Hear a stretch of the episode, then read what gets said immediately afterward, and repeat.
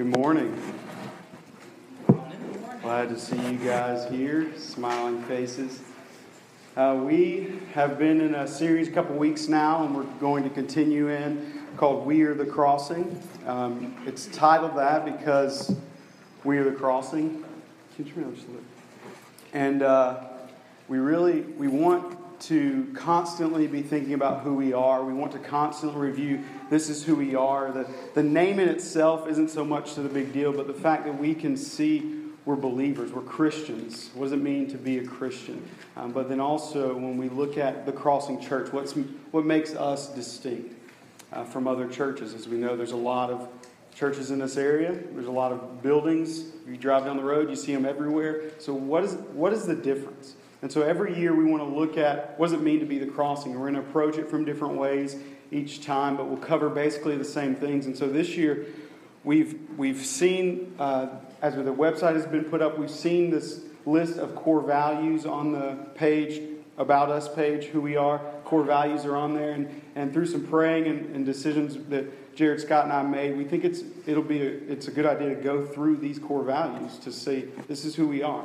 So before we've done um, some distinctive things about our beliefs and, and who we are as a family of servant missionaries. And these core values are about the Crossing Church. So they're not core beliefs, which we believe every believer needs to have. If you don't have these core beliefs, then you're not a Christian. But our core values as the Crossing Church, what do we value at our core? What does it mean to be a member of the Crossing Church? What are you saying you believe and you value if you're a member of this particular church. And so, what this is, is an opportunity for those who don't know anything about us to say, okay, this is what they're about, this is what they value, and to make that decision whether or not you want to join this church, this local church. And for, for most of us, hopefully most of us, it's an opportunity for you to say, yes, this is what I value. I'm a part of the Crossing Church because the things I'm hearing on these Sunday mornings, the things I'm hearing in this series, that's me. I'm a part of this we are the Crossing Church. And so I hope that's the case for most, but if not, we want to be open. We want to be honest. The reason we're walking through this is because we want you to know this is what we're about. This is what we believe Scripture calls the church to be, and that's what makes us who we are. And if we don't remember who we are, then what we're doing is, is really pointless. And so we constantly say this phrase being supersedes doing. We say that a lot because we need to understand who we are matters more. And once we've established who we are, everything flows from that. The doing will happen, but the doing comes out of who we are. And so this morning, our, our focus is going to be on a theological word that we really didn't want to use, but we decided it's the only word that works here. So, gospel centered ecclesiology. And ecclesiology can, can be defined simply, uh, but not with one word. Simply, understanding uh, the nature, the structure of the church. It comes from the word ecclesia, which is the Greek word for this gathering of people, this group of people, an assembly of people. But we, we're studying what it means for this group to assemble. What do they do when they assemble? And, and like I've just said, they do what they do because of who they are. And we also use this phrase gospel centered a lot. And I want to just take a moment before we get into ecclesiology to, to talk about gospel centered because it's not a superlative we just flippantly throw in front of everything to make it sound better. Like, you guys have worship, but we have gospel centered worship. Y'all have, y'all have church, but we have gospel centered church, so we're better. It's, that's not what it's about. It's this reminder that everything must be rooted in, surrounding, hooked to, hinged to, flowing from, pointing to, totally dependent on the person and work of Jesus Christ.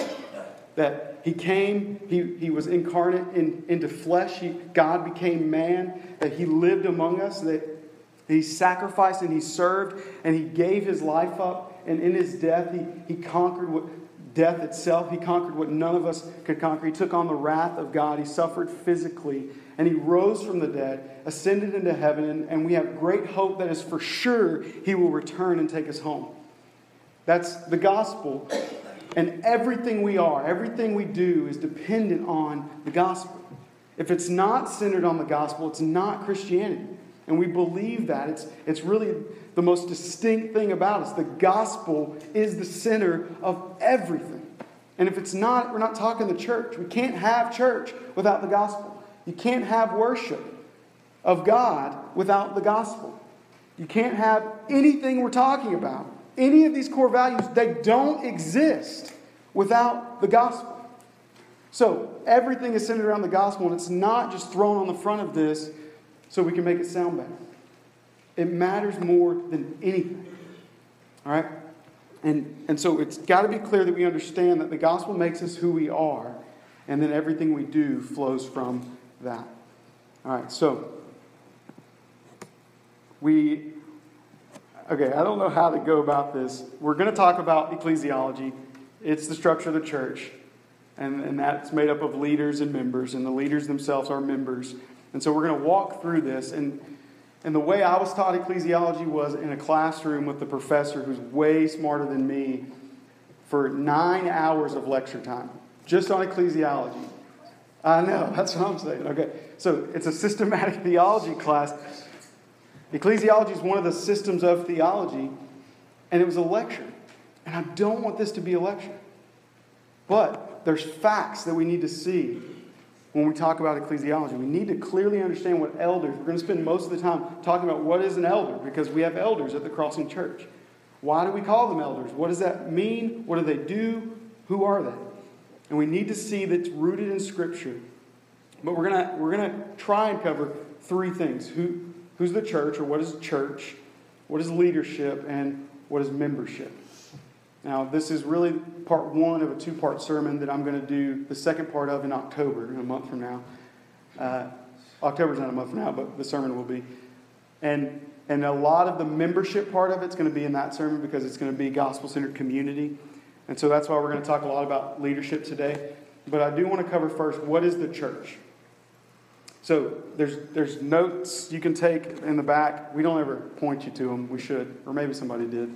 I don't know. Anyway, if you want to get up and get that now, you can. If not, that's fine too. But what is the church? The New Testament uses a lot of metaphors for describing the church. So I just want to walk through some of those metaphors, as some people say, metaphors. I actually have seven. There, there may be more. I found seven. And I want these.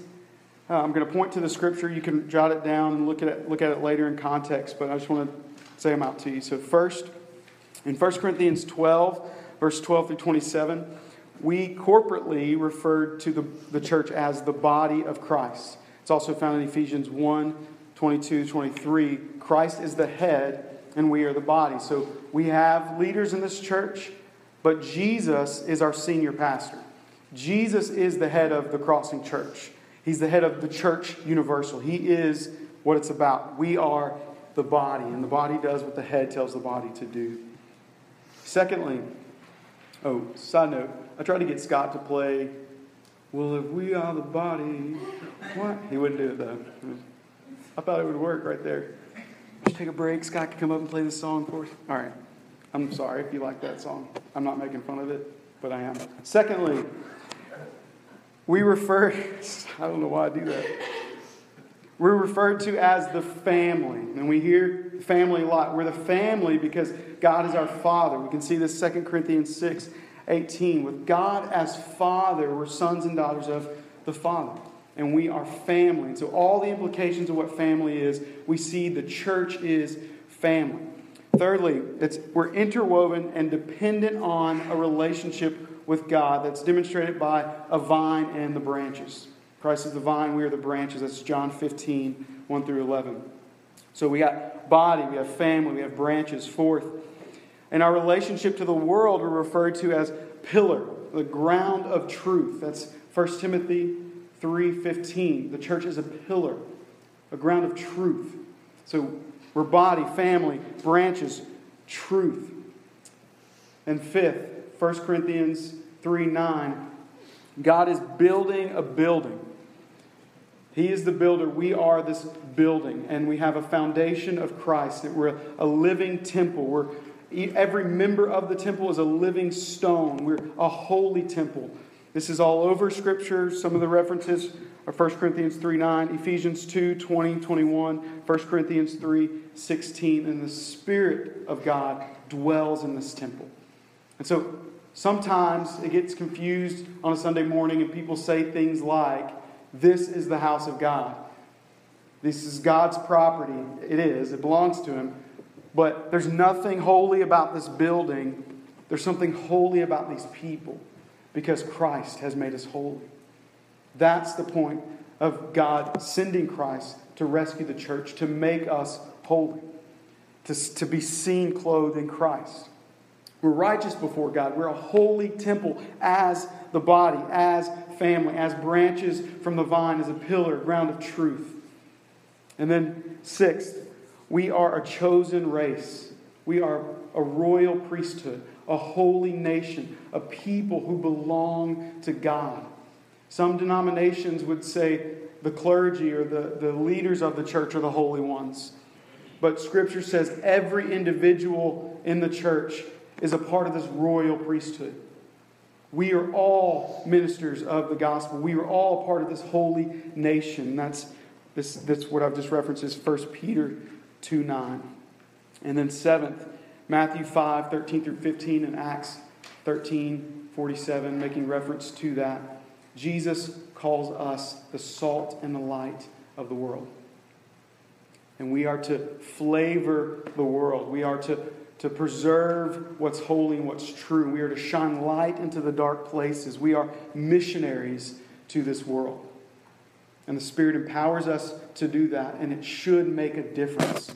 And so it's a separate sermon what salt and light looks like in the world, but that is another part of who the church is. And so I've given you seven ideas, metaphors of what the church is. And now I want you to see there's this picture of the church universal that what we've described is, is applicable to every believer who's ever lived everywhere in the world, all throughout history. The church universal. How we refer to it. There's also this church local, and that's what the Crossing Church is a local church. But it's made up of people who belong to the church universal, sinners who are constantly in need of a Savior and repentance. Christ came, gave himself to reconcile and restore us and restore all things. And everyone who believes is a part of this church, not necessarily this church, but a part of the church, and are called to demonstrate and celebrate what the gospel is in all of life. And so we do that in the church local. We do that by partaking in communion. We remember Christ. That's a celebration of the gospel. We do that by having baptism. We celebrate salvation of an individual in, represent, in represent, representing what has gone on in the heart. And so those are all, or those are both, uh, ordinances of the church because of the gospel. And then we grow as Christ has given us this opportunity to know Him. We grow as individuals and we grow as the church. And when we, when we see the church local, uh, Matt Chandler calls it an ecclesiological buffet.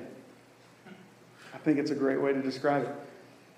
When we consider the church local, you can look around Monroe, and what do you see? Churches everywhere, different flavors, different kinds, different colors. There's churches. And if you don't like the music here, you can, you can definitely find a church you like the music in. There's so many options. You can get music that's more folky, music that's more organ oriented. I don't know what you call that. You can get music that has turntables somewhere, I'm sure. You can search around and you can find music you like. If you don't like the kids' ministry, there's options out there for kids' ministry. You can have kids' ministry that focuses on training children to be missionaries, which is what we're hoping to do here. You can have kids' ministry that play great games and feed good food. There's a lot of options. It's an ecclesiological buffet. Youth pastors, pastors that preach too long, pastors that tell funny stories, pastors that dress hipster, pastors that wear suits. Tons of options. You feel what I'm saying?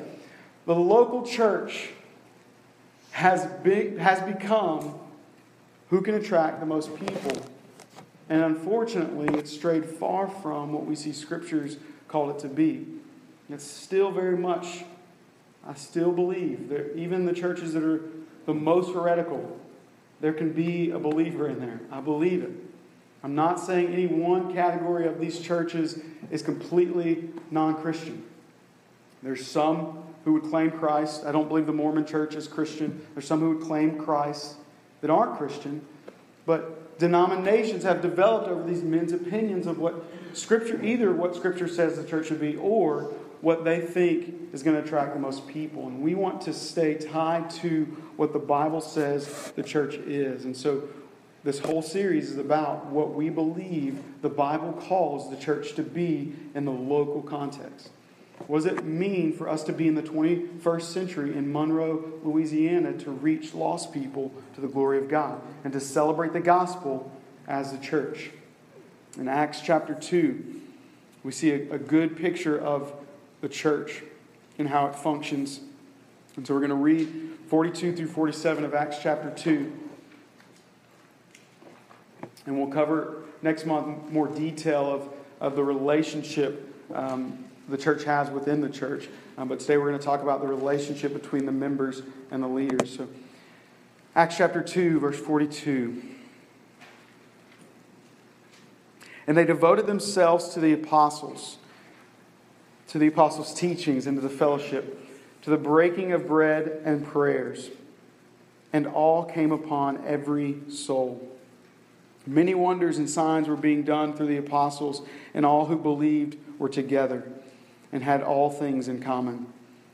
And they were selling their possessions and belongings and distributing the, pro- the proceeds to all, as in, sorry, as, in, as any had need. And day by day, attending the temple together and breaking bread in their homes, they received their food with glad and generous hearts, praising God and having favor with all people.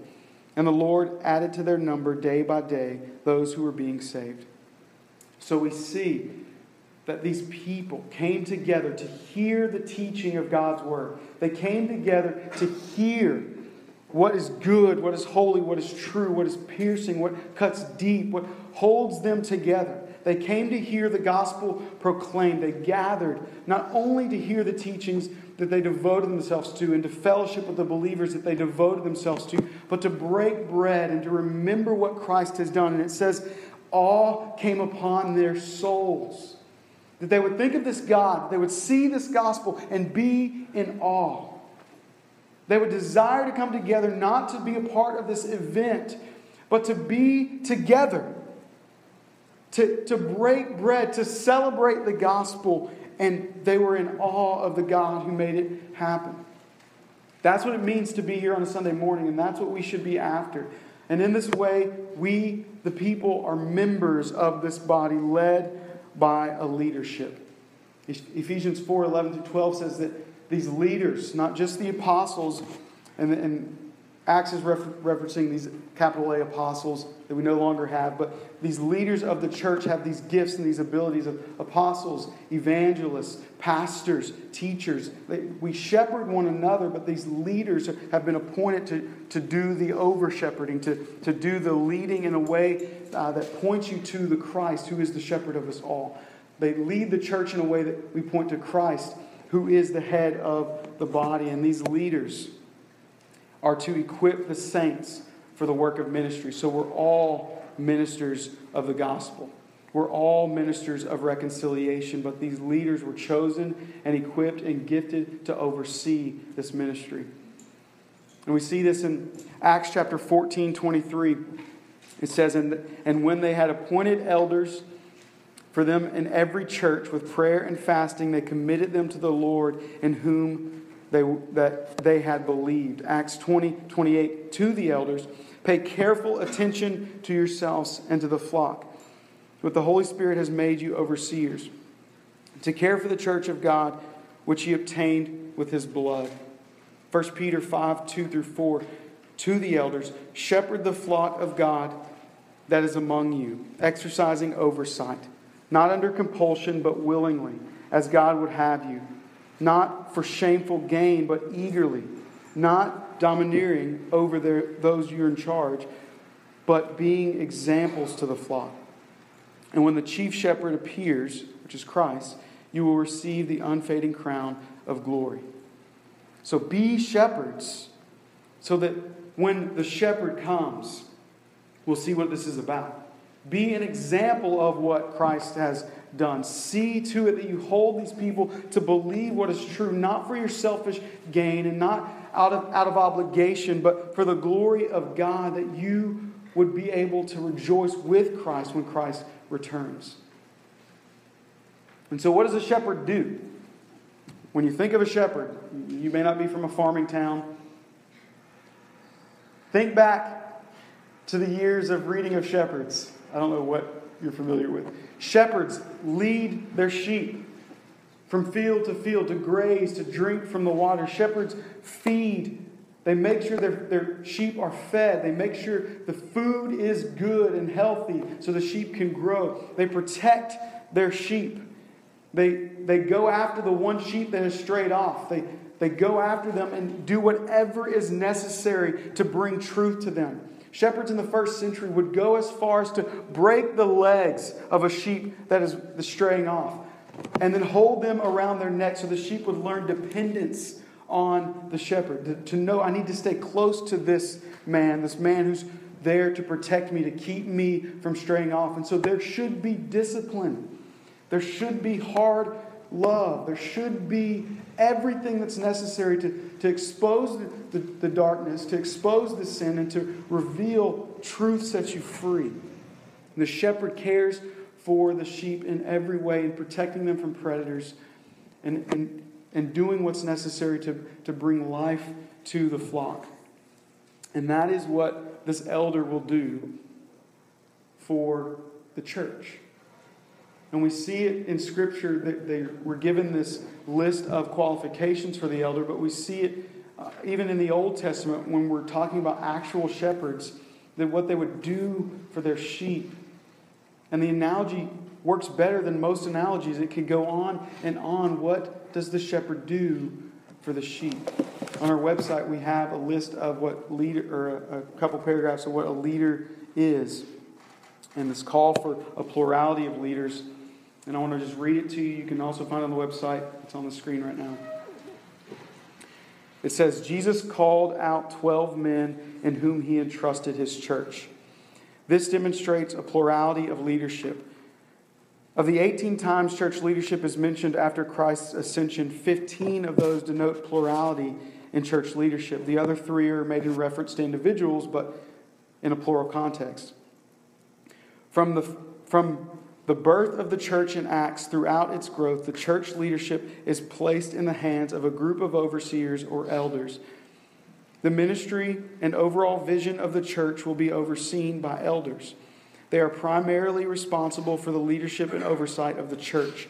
As leaders, they give direction and guidance to the church, and as teachers, they seek to preserve the church's faithfulness to the word. So we are leaders, elders are leaders and elders are shepherds, elders are teachers. In 1 Timothy 3 1 through 7, I want to read this list of qualifications, and we're, we're not going to have time to really go through it, but I want you to see this general idea of what an elder is. And if you're thinking, okay, I'm not an elder, I don't aspire to be an elder, this doesn't apply to me at all, this matters, okay? It matters that you know why we have elders, it matters that you know what's expected of the elders. You are members, but you call out the elders if they're not meeting these qualifications. You come to us and you say, Look, I see this in Scripture. I'm not seeing this in you because it's for the health of the church. So 1 Timothy 3, starting in verse 1, it says, The saying is trustworthy. If anyone aspires to the office of overseer, he desires a noble task. Therefore, an overseer must be above reproach, the husband of one wife, sober minded self controlled, respectable, hospitable, able to teach, not a drunkard, not violent, but gentle, not quarrelsome, not a lover of money. He must manage his own household well, with all dignity, keeping his children submissive. For if someone does not know how to manage his own household, how will he care for the church for God's church? He must not be a recent convert, or he will become puffed up with conceit and fall into the condemnation of the devil. Moreover, he must be well thought of by outsiders so that he may not fall into disgrace, into the snare of the devil. So, a lot going on here. And, and really, I would love to just walk through, if the whole sermon could just be walking through that, but there's more to cover. So, another time, we'll walk through specifically what an elder does and what's expected of an elder. But these men, and we see first that they're men, not just here but elsewhere, we know that it's not just a cultural thing. Some would say it's just cultural to this context in the first century, but we know it's not that because Paul makes reference when he writes of elders to Adam and Eve. Okay, it's a role issue. It's not it's not nothing to do with value or giftedness. Understand that women, there are women who teach better than men. I've heard it. All right? There are women who are certainly better gifted at hospitality and, and some of the things listed here. It's not about giftedness. It's or value at all. We're all equal in value. It's about the role of a man and a woman. We must play the role we're created to play. And if not, Things get off. Things get, when we're not faithful to Scripture, things get off. Even if you don't see how it could go wrong, it doesn't matter. We have to see Scripture calls it this. God has designed us to be this, and we are seeking to be reconciled to, to our, our original identity, and these roles matter in that. So you can think of it like a marriage, a husband and a wife. The husband loves his wife and cherishes his wife. The wife respects and submits to the husband. We see those roles clearly in Scripture. But it only works if the husband loves and cherishes the wife, if the husband protects and guards his wife. The woman should not submit out of obligation because she has to, but because she trusts her husband actually cares for her. Because she sees her husband is serving and sacrificing and, and submitting to her in necessary ways. The husband is for the good of the wife, so the wife can faithfully submit to the husband. In the same way, we see the role of the elder, the man, the elder, leading the church, and the members of the church can submit to the elder, who is representative of Christ, the groom. We are his bride, the church. And in that submission to him, we trust Christ is for our good. And, and we hope that we can represent this well to the church, that you guys would trust us so we're not going to have this, everybody, let's vote on what color the carpet should be. We're not going to have this, this system of the congregation making demands on the pastor because we don't see that anywhere in Scripture. But we will strive to be faithfully for the good of the crossing church. And the hope is that you would trust us with that and call us out when you see us stray from Scripture. And we will present to you, especially the big things, we'll present to you, the church, for approval, but only so we know we're faithfully leading, just like a husband would discuss things with his wife. And we hope that, that that makes sense logically, but more than that, we want you to see that's what Scripture says a pastor is. And so, this man we see is not just a man, but it's a man who, who can have life in moderation. He, he has this temperance about him. And so, there's some things that are explicitly clear he shouldn't be a man who's uh, quarrelsome and a drunkard and things like that. But we need to see that it's, it's more about moderation than, than just about the rules for the pastor. So uh, a, an elder can enjoy life, but not sin. In fact, these standards are so far from sin that if he even broke the standard, he wouldn't be sinning. So he can enjoy good food and not be a glutton. He can enjoy good wine and not be a drunk or good beer, whichever you like. He can enjoy working without being, without being all about making money and neglecting his family and being worn out to the point that he can't serve well. He can enjoy working out and, and, look, and looking good without being in a vain person. He can enjoy sports and hobbies without neglecting life and blowing money. An elder can live his life in moderation and with integrity to the point that reputation is good among the people, but also among outsiders. And so he works hard and he's consistent in his character. And it should be to the point that my neighbors could come, the people who actually live next door to me, should be able to come here and hear me say these things and say, yeah, that's true about Kendrick. If that's not the case, then I'm failing to meet these qualifications. I'm failing as an elder, not just to shepherd the flock, but to be a man who's, who's that man always and everywhere. And if anyone has anything against the people we would put before you as possible elders of the crossing, You should come forward for the safety of the church, for the good of the church, and for the glory of God. And so Jared has been uh, assessed by Summit Crossing, our sending church. He's gone through the process of being uh, evaluated to these standards, and he's been affirmed as the first elder of the Crossing Church. Scott and I are in assessment right now for that. And so this is a time for you to, to do that. Go to Jared and say, I don't see Kendrick or Scott meeting these. It's not you talking behind her back or gossiping. It's you caring for the church. It's you caring that you're led well. And we want that. We need that. Because things like the Ashley Madison list are real. Pastors all the time are getting caught up in things like, like embezzlement or adultery because no one is doing this. We need this. The church needs this. We're not perfect. We're not set apart as these extra holy people that are untouchable. That's not who we are because, first and foremost, we're members of the church.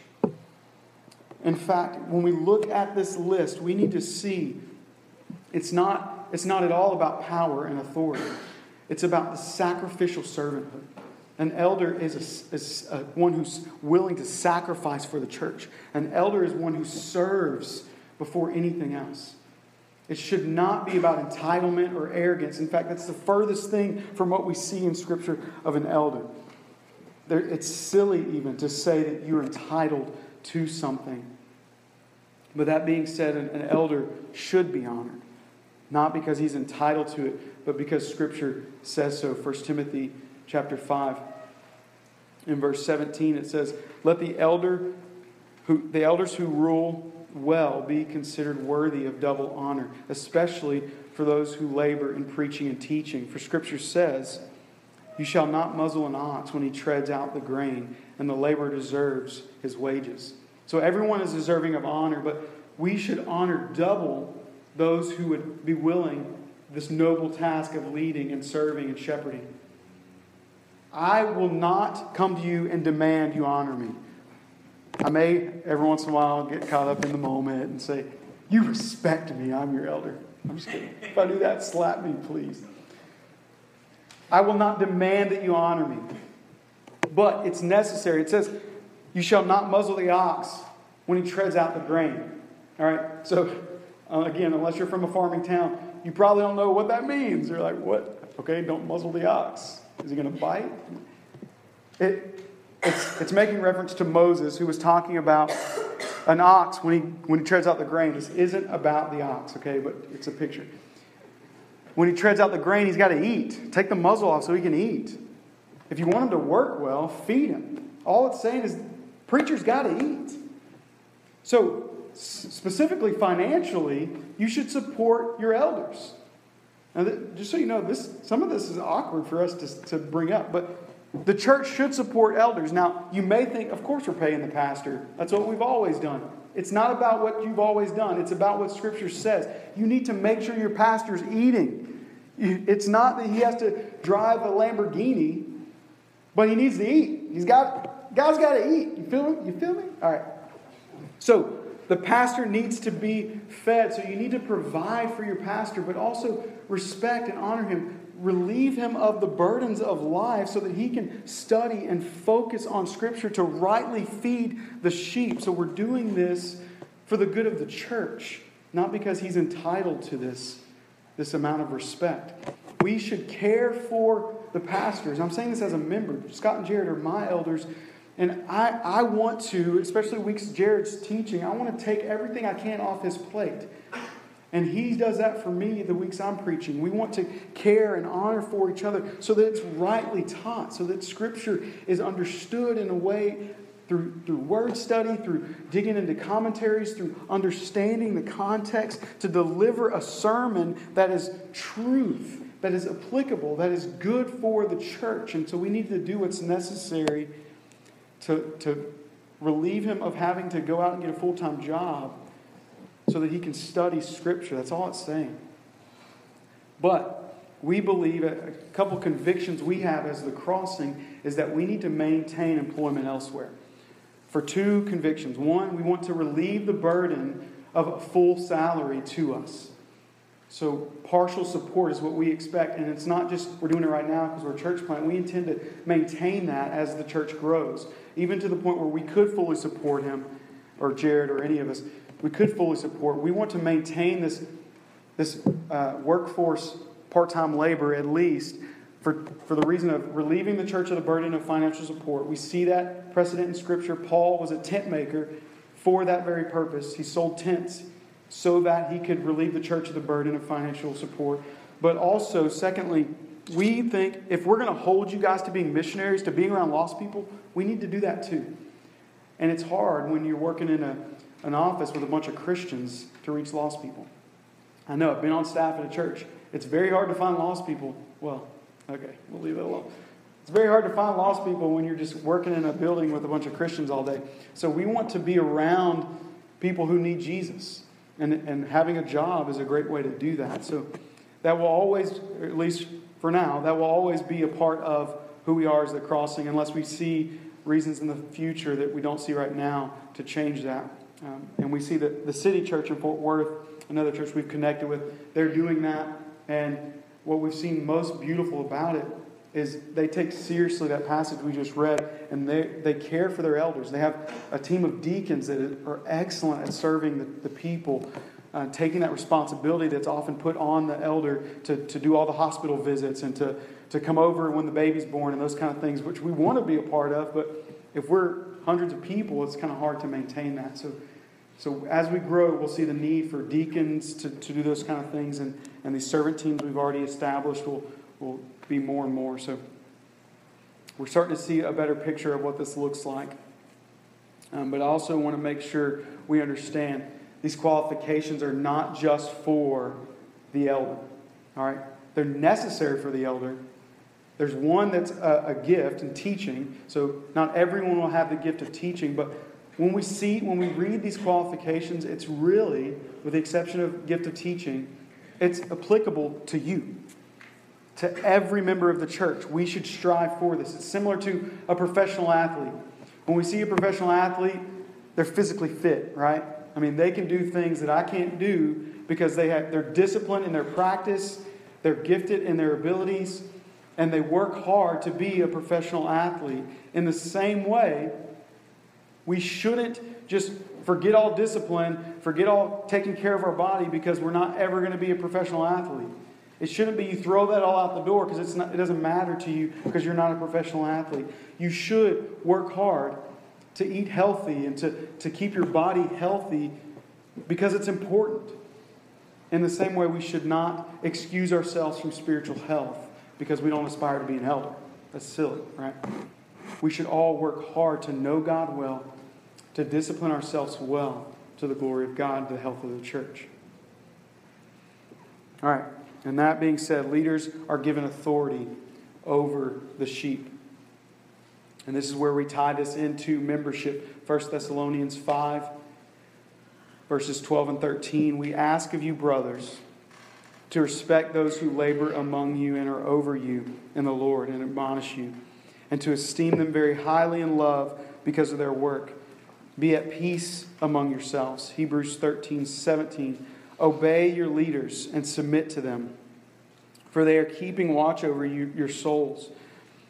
And as those who have, or they were keeping watch over your souls as those who would have to give an account. Let them do this with joy, not with groaning, for that, for that, would, for that would be of no advantage to you. So we see this need for the people, the sheep, the members to submit to the leadership. And I want you to know, as I told you, Scott and Jared are my elders. I want you to know submission to elders is not necessarily an easy thing, but it should be something we enjoy doing because we trust they're for our good. And so I've spent time with these guys.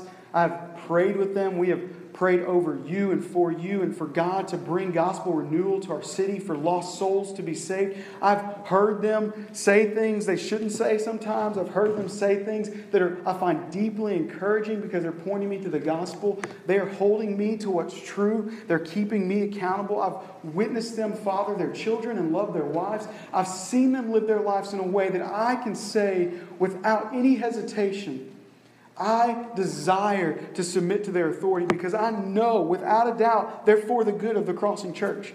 And I'm a member here just like you are.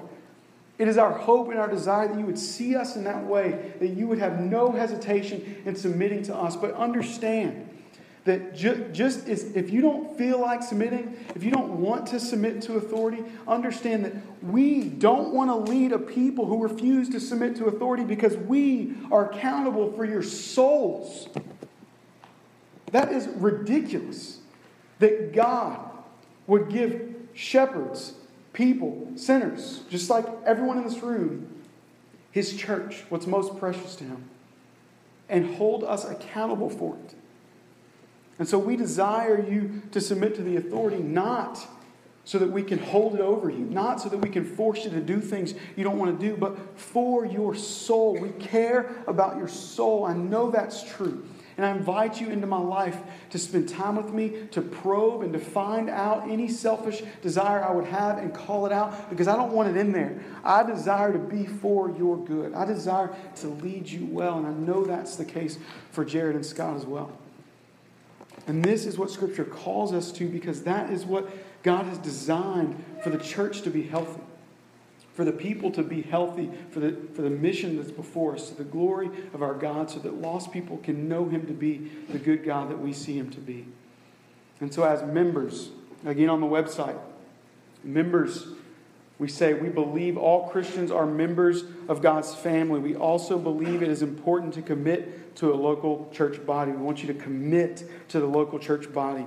Membership at the Crossing Church represents your commitment to collectively live on mission of the mission of God together with our church body in a present context. Together, as a family of servant missionaries, we commit to love one another, build each other up into Christ, engage, equip, and encourage one another with the truth in love, and lead others to do the same. And so the whole series is about what it means to be the church. And so we're going to talk more about what exactly this looks like in the sermons to come. But we need you to see commitment to this local body is necessary for any of this to work. So we're going to constantly be after you to covenant with us to this mission, to covenant with us as a church, to be held to what Scripture says a Christian is, and to be held to what we believe the church should be and, and hold these core beliefs to be true. So, membership to the local body, especially in how we do it through covenant, is good. It's for the good of the individual, it's for the good of the leader, and it's for the good of the church, all to glorify our God. And then it's all this is ecclesiology, but there's gospel implications with it. And so this picture of God, the Father, and us, his children, can be lived out with the shepherds and the church. This picture of a husband and his wife can be lived out with the church. And, and when I consider that, me as Amelia's husband, as the father of Titus, when I consider the most precious things in the world to me, the things I value more than anything in this world, giving them up to anyone, handing them over to to, to be trusted to anyone takes a tremendous amount of sacrifice, and it would be an incredible amount of trust in that individual, whomever he, he or she is. For me to trust my family with whoever is what we see God doing with his church and the shepherds. He's still very much a part of this. He's in us, He's among us, He, he empowers everything we do. But God, who came and became a man and spilled His blood to buy us back, has trusted his church, what's most precious to him, to the elders, to the leaders. And I want you to know we take that very seriously. It's not something we're doing to make a good living. It's not something we're doing to have to feel important, to have authority, so that people will look to us like, oh yeah, that's the pastor. We know this is a noble noble calling.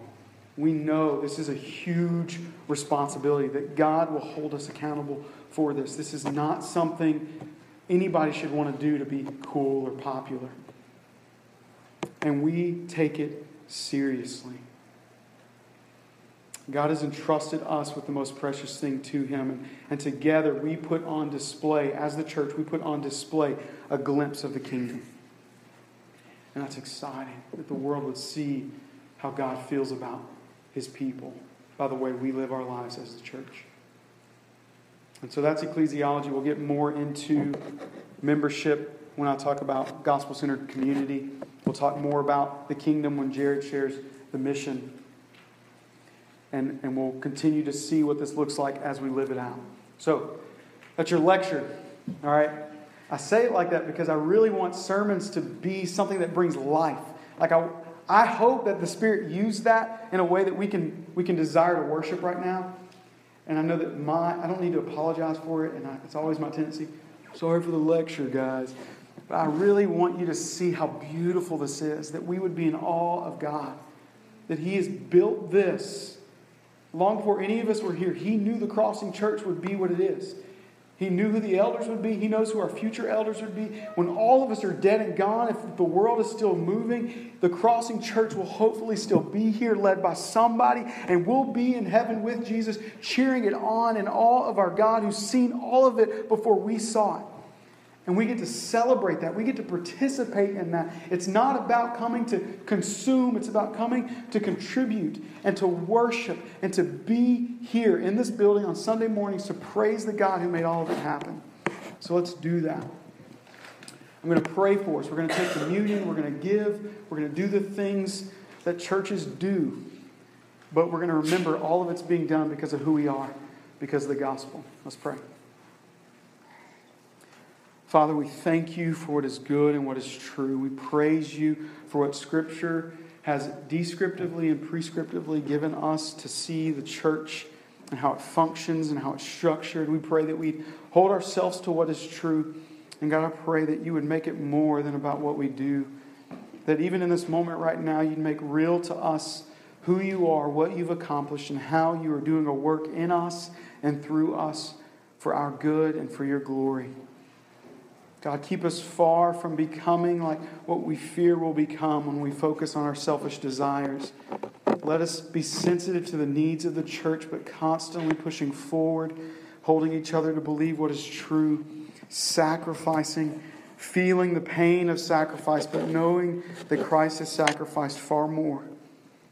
And let us celebrate that as we see you will be, you'll be faithful to add to the numbers. You'll be faithful to grow us in depth. You'll be faithful to build upon the foundation of Christ. We praise you, Jesus. We thank you for saving us. Amen.